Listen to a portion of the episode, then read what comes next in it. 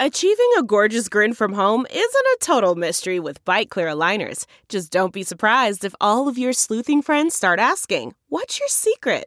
Begin by ordering your at home impression kit today for only $14.95. Byte clear aligners are doctor directed and delivered to your door. Treatment costs thousands less than braces. Plus, they offer flexible financing, accept eligible insurance, and you can pay with your HSA FSA. Get 80% off your impression kit when you use code WONDERY at Byte.com. That's B-Y-T-E dot com. Start your confidence journey today with Byte. Coffee with a friend is like capturing joy in a cup. Welcome to the Coffee with Jenny B podcast, hosted by Jenny B, a lover of all things coffee. Each week, Jenny will chat about connecting over coffee what brings her joy, and everything in between. A lot can happen over coffee, so grab a cup, sit back, and enjoy. Now, here's your host, Jenny B. Hello and welcome. Every year in March, my husband Frank and I would travel to Mexico, partly to celebrate his birthday, which is on St. Patrick's Day, but also because the weather is perfect for us at that time of year. We fly into Puerto Vallarta and then travel by van to a little fishing village called Rincon de Guayabitos. It's such a relaxing time for us. We stay at an all inclusive hotel, which gives us a home base, so to speak. But then we spend most of our days in the town, walking on the beach, eating authentic Mexican food, and enjoying the slow pace and the warm weather which is such a balm after the cold winter. I get to practice my Spanish with the townspeople and drink delicious Mexican coffee. However, since the start of the pandemic, we haven't had a chance to go anywhere because we've been stuck at home. And I miss traveling, as I'm sure you do too. But what if I told you that you could still travel, but from the comfort of your own home? No, I'm not talking about travel videos or vacation webinars. I'm talking about traveling with coffee. I'm talking about experiencing the coffee culture around the world without ever having to book a flight or stamp your passport. And you can enjoy and connect with that native culture with every sip. There are roughly 70 countries that produce coffee, according to the World Population Review website. But not every country that grows their own trees and manufactures coffee beans also exports their product. So out of the 70 countries, only 50 of them produce their own coffee, as well as export them to buyers around the world.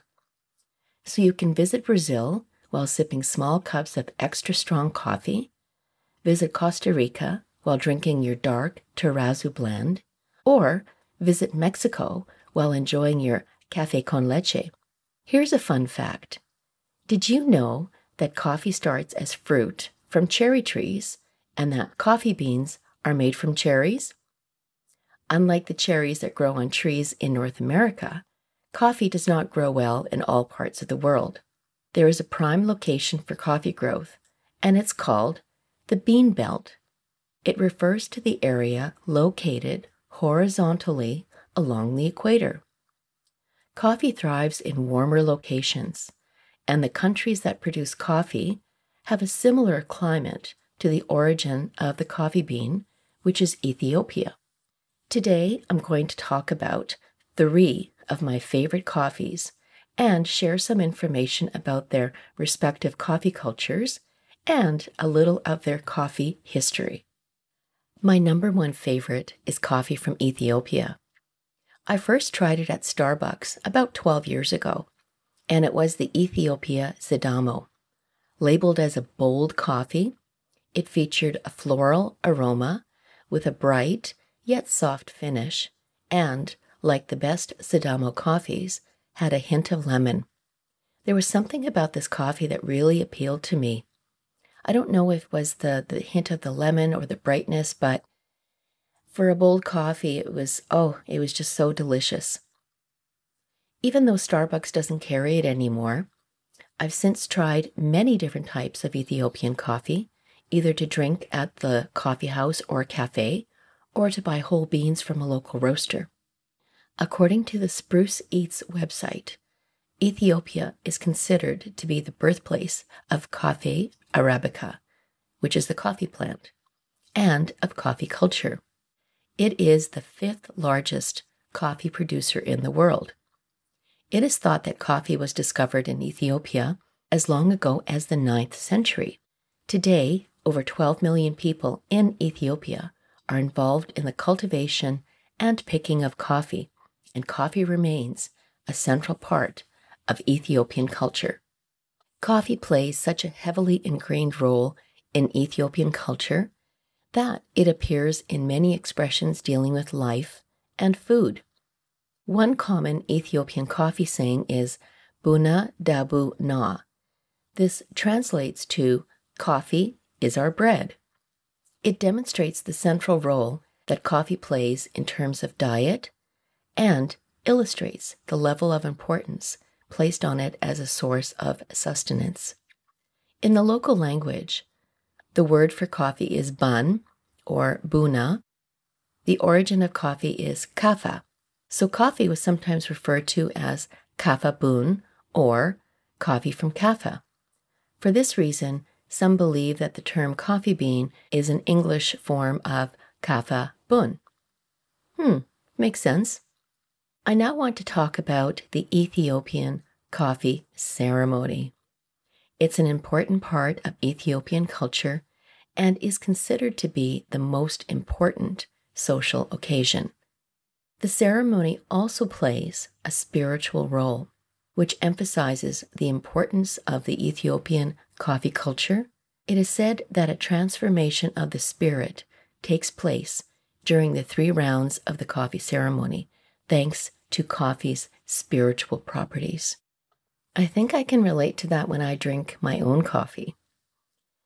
The ceremony lasts two to three hours and is performed by the woman of the house three times a day once in the morning, once at noon, and once in the evening. It involves processing raw, unwashed coffee beans into finished cups of coffee.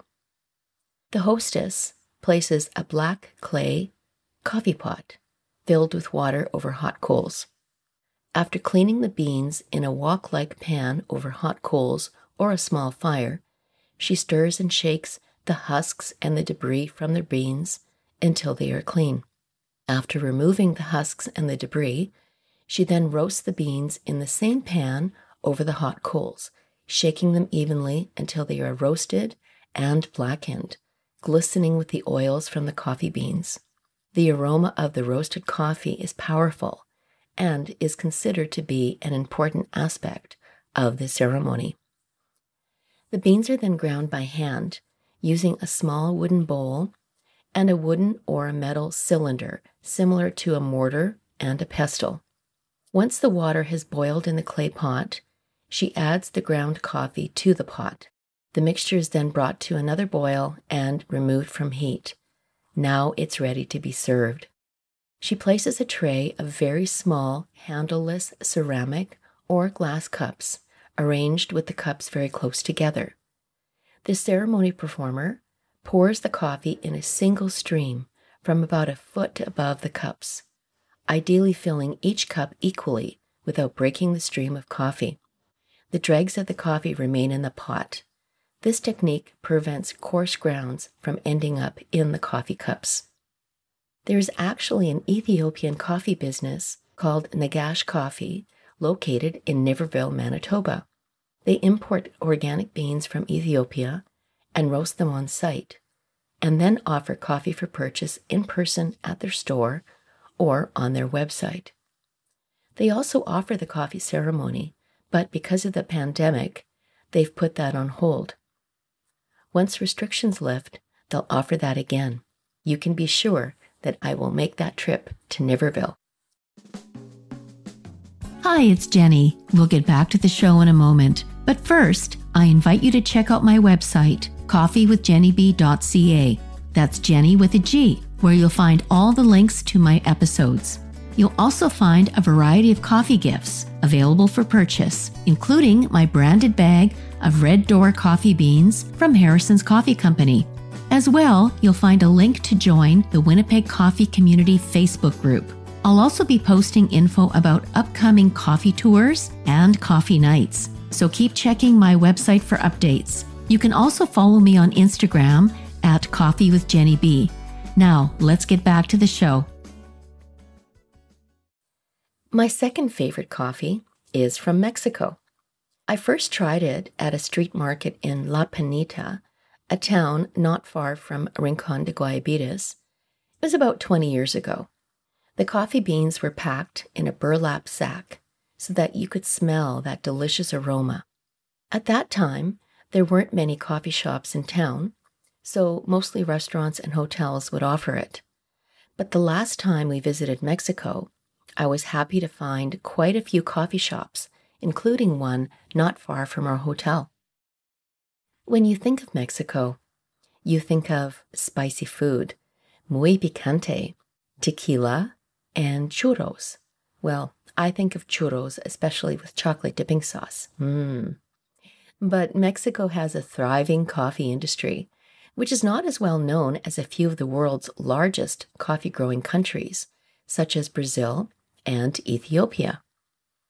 Even though agriculture only makes up 5% of the overall Mexican gross domestic product, Mexico is the 10th largest coffee producer in the world. It is believed that coffee first arrived in Mexico in the late 1700s and began to be grown by local farmers. It came to the country along with the Spanish, who brought the plants with them from Cuba and the Dominican Republic. Yet it wasn't until many years later that Mexico's coffee industry really started to take hold as it began to export its produce overseas on a regular basis during the late 1800s.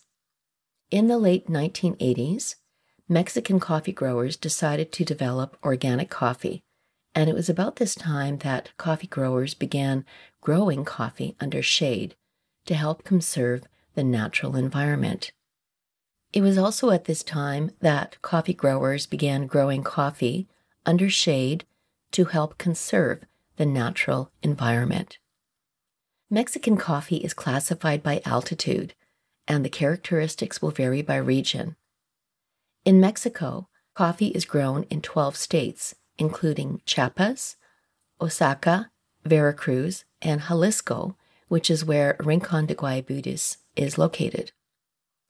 The coffee harvesting season starts in September and ends in March of the following year. Because of its central location, close to both the Atlantic and Pacific Oceans, Mexico is perfect for the cultivation of Arabica beans. The coffee plants tend to flower three to four times each year during this period due to the diverse climate. Volcanoes in this region provide fertile soil so that delivers nutrients to the coffee plants, helping them flower. The finest Mexican coffees, which often approach a gourmet coffee, are known for having a light body and acidity, often with a nutty flavor and hints of chocolate. They have a delicate body with very pleasant dryness, like a fine white wine. They are primarily grown in Osaka and Chiapas, with small organic farms producing much of the country's coffee. The coffee that I bought at the market 20 years ago was grown in the southern state of Chiapas and is distinguished for its light, delicate flavor and brisk acidity with a light to medium body. The hot tropical climate has great growing conditions and produces a fairly consistent coffee bean. But in recent years, the coffee comes from a farm in Jalisco. Like many countries, coffee in Mexico is marketed and exported through a cooperative system, bringing farmers together and ensuring they receive the fairest price possible for their produce. Mexico's cafe culture has evolved over the years, adapting to changing tastes and trends. To go with its ample selection of coffee shops, Mexico also offers a wide choice of homegrown coffees, including an increasing number labeled gourmet. And finally, I'd like to talk about my third favorite coffee, which is from Costa Rica. Similar to my experience with Ethiopian coffee, I first tried the Costa Rica Latin American blend coffee at Starbucks about 12 years ago, too. It was part of the Premium Select collection. The taste had hints of lemon and chocolate as well. As with the Ethiopian coffee, Starbucks no longer carries this blend. However, I found a few roasters in Winnipeg who carry coffee from Costa Rica. So excited. The first coffee beans arrived from Africa around the 1700s. Later in that decade, Costa Rica began trying to produce more profitable crops, and what they found was that coffee grew very successfully and was very profitable. By 1820, Costa Rica was the first country in Central America to be able to establish a flourishing coffee industry.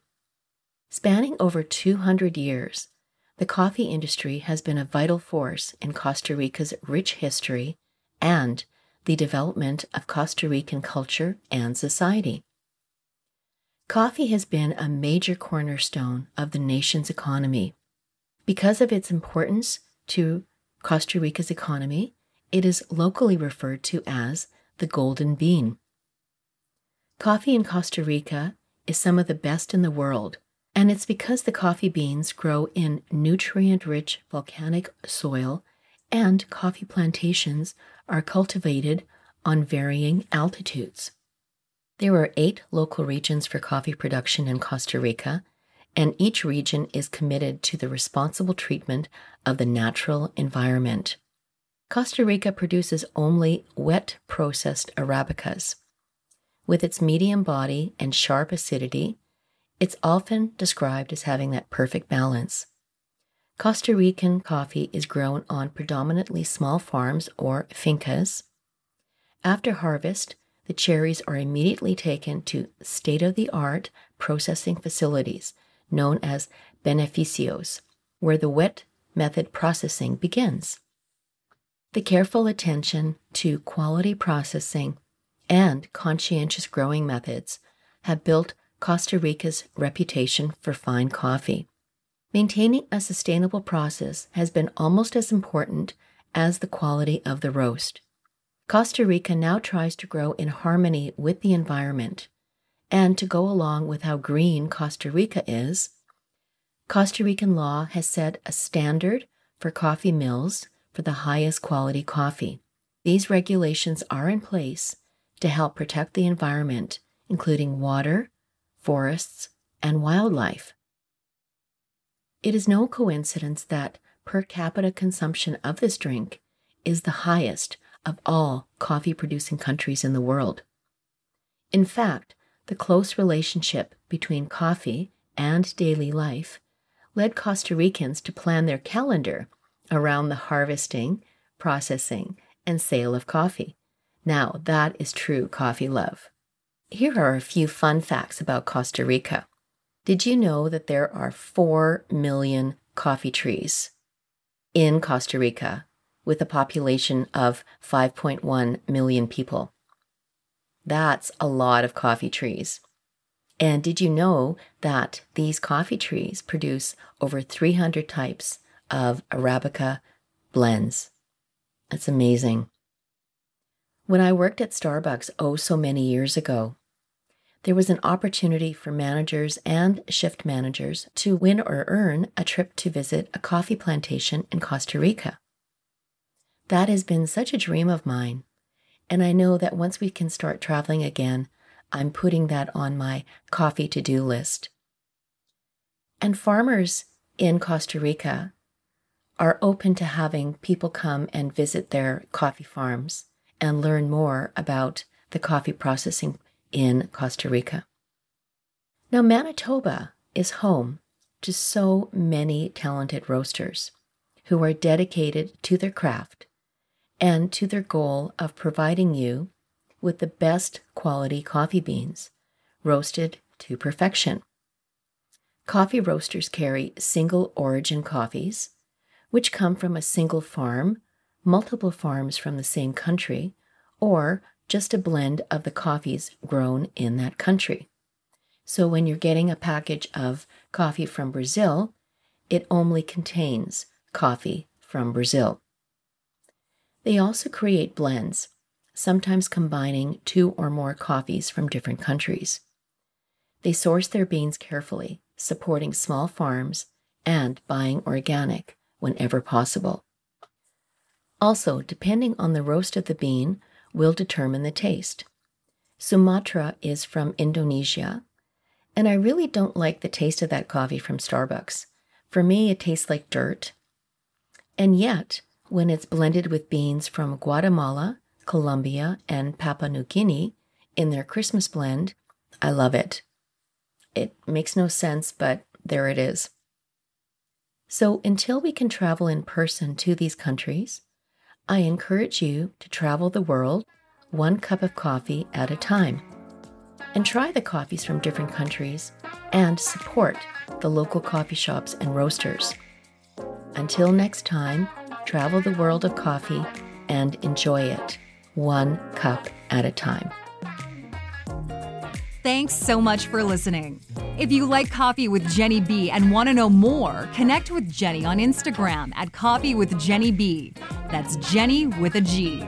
Until then, all you need is joy and more coffee.